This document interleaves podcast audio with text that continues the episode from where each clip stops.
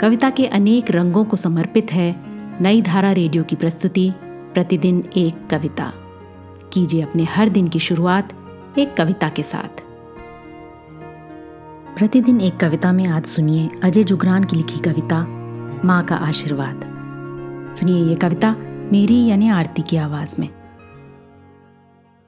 सरकारी कॉलोनी में दोनों छोर पर ऊपर नीचे ढलान और घुमाव लिए बीच में कुछ सीधी सपाट सड़क और उस पर चलती मेरी माँ। देने के लिए अनेकों आशीर्वाद। हर परिचित, अपरिचित, बच्चे के नमस्ते प्रणाम पर, चाहे वो कितना ही सांकेतिक, पास या दूर से हो, खुश रहो, जीते रहो।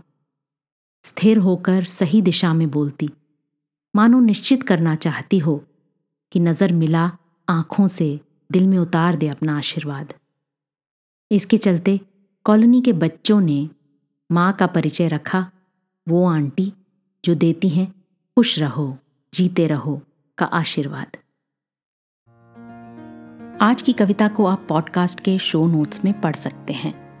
आप जहाँ भी प्रतिदिन एक कविता सुन रहे हैं, वहाँ अपने कमेंट्स शेयर करना ना भूलें।